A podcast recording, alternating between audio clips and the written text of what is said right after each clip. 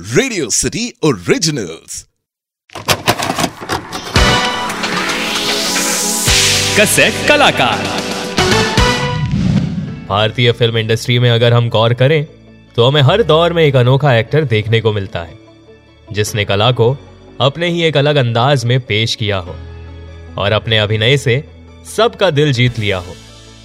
आज हम इस शो पर ऐसे ही एक कलाकार की बात करेंगे। आज हम जिस कलाकार की बात करने वाले हैं, वो अंग्रेज़ों के जमाने के जेलर हैं। कॉमेडी हो या कोई सीरियस रोल, इन्होंने हर तरह के किरदार को बहुत ही खूबसूरती से निभाया है।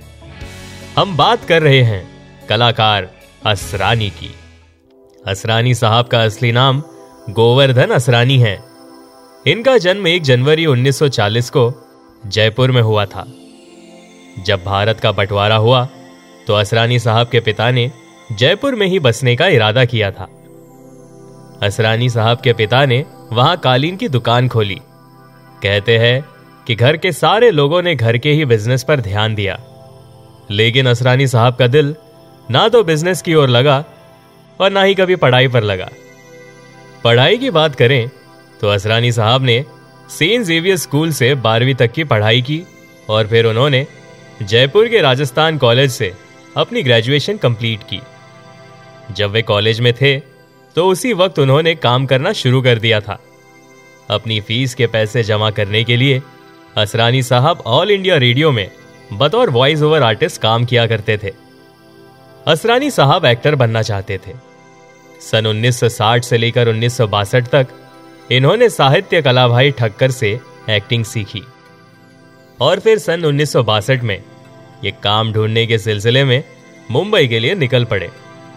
फिर किसी तरह उन्नीस में इनकी मुलाकात किशोर शाहू और ऋषिकेश मुखर्जी से हुई। उन्होंने असरानी साहब को सलाह दी कि वो प्रोफेशनली एक्टिंग सीखें। उनकी सलाह को मानते हुए सन 1964 में असरानी ने पुणे के फ़िल्म इंस्टीट्यूट को ज्वाइन किया। 1966 तक उन्होंने अपना कोर्स पूरा किया। हिंदी फ़िल्मों में असरानी को पहला ब्रेक उन्नीस सौ सड़सठ में आई फ़िल्म हरे कांच की चूड़िया में मिला था, जहाँ उन्होंने एक्टर विश्वजीत के दोस्त का किरदार निभाया था। फ़िल्म इंस्टीट्यूट में इनकी प्रतिभा से कई लोग प्रभावित हुए थे, और सन उन्नीस में ही इन्हें गुजराती फ़िल्म में हीरो का किरदार निभाने को मिला था। उन्नीस सौ सड़सठ से उन्नीस सौ उनहत्तर तक उन्होंने चार और गुजराती फ़िल्मों में बतौर एक्टर और सपोर्टिंग एक्टर काम किया। लेकिन उन्नीस सौ सड़सठ से उन्नीस के बीच उन्हें हिंदी फ़िल्मों से ज़्यादा ऑफर्स नहीं आ रहे थे। लेकिन उन्नीस में उन्हें ऋषिकेश मुखर्जी ने फ़िल्म सत्यकाम में एक सपोर्टिंग एक्टर का किरदार निभाने को दिया। 1971 में आई फ़िल्म मेरे अपने में लोगों ने असरानी के अभिनय को नोटिस किया। फिर 1971 से इन्हें ऑफर्स मिलने लगे। और ज़्यादातर ऑफर्स कॉमेडियन के या फिर लीड एक्टर के दोस्त का किरदार हुआ करता था। 1971 से लेके 1974 तक, मुखर्जी, आत्माराम और गुलजार जैसे दिग्गज डायरेक्टर्स उन्हें अपनी फ़िल्मों में कास्ट किया करते थे और इनकी प्रतिभा दर्शकों को दिखने लगी। सेवेंटीज के दशक में असरानी साहब की डिमांड जोरों शोरों में थी। इन्होंने 1970 से लेके उन्नीस तक 101 फ़िल्मों में काम किया था। असरानी साहब और राजेश खन्ना पहली बार फ़िल्म बावर्ची के सेट पर मिले थे। लेकिन नमक हराम के बाद उनकी दोस्ती और भी गहरी हो गई। और फिर इसके बाद राजेश खन्ना खुद प्रोड्यूसर्स को कॉमेडी के किरदार के लिए असरानी साहब को कास्ट करने के लिए कहते थे।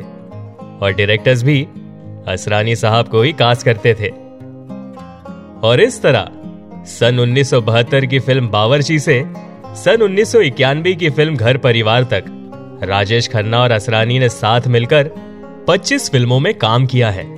सपोर्टिंग रोल्स की अगर बात करें तो असरानी साहब की कुछ यादगार फ़िल्मों में मेरे अपने, कोशिश, बावरची, परिचय, अभिमान और ऐसी कई और फ़िल्में शामिल है। और वहीं कॉमेडी रोल्स की अगर बात करें तो आज की ताज़ा खबर, रोटी, शोले चुपके चुपके छोटी सी बात, अनुरोध और ऐसी कई और फ़िल्में शामिल है। असरानी साहब को सन 1974 में फ़िल्म आज की ताज़ा खबर के लिए बेस्ट कॉमेडियन के फ़िल्म फेयर अवार्ड से इन्हें सम्मानित किया गया। और फिर सन 1977 में फ़िल्म बालिका वधु के लिए एक बार फिर बेस्ट कॉमेडियन के फ़िल्म फेयर अवार्ड से इन्हें सम्मानित किया गया। असरानी साहब की शादी एक्ट्रेस मंजू से हुई। इन दोनों ने एक साथ मिलकर कई फ़िल्मों में काम किया था। असरानी साहब ने बदलते दौर में हर किस्म के रोल्स किए। उनके शोले फ़िल्म के जेलर का किरदार आज भी दर्शकों को गुदगुदाता है। असरानी साहब ने न सिर्फ़ फ़िल्मों में काम किया, बल्कि उन्होंने कुछ फ़िल्में डायरेक्ट भी की। भारतीय फ़िल्म इंडस्ट्री के इतिहास में असरानी साहब का योगदान हमेशा याद रखा जाएगा और उनका नाम गर्व से लिया जाएगा। तो ये थी कलाकार असरानी साहब की कहानी। आप सुन रहे थे कसेट कलाकार, only on Radio City cassette कलाकार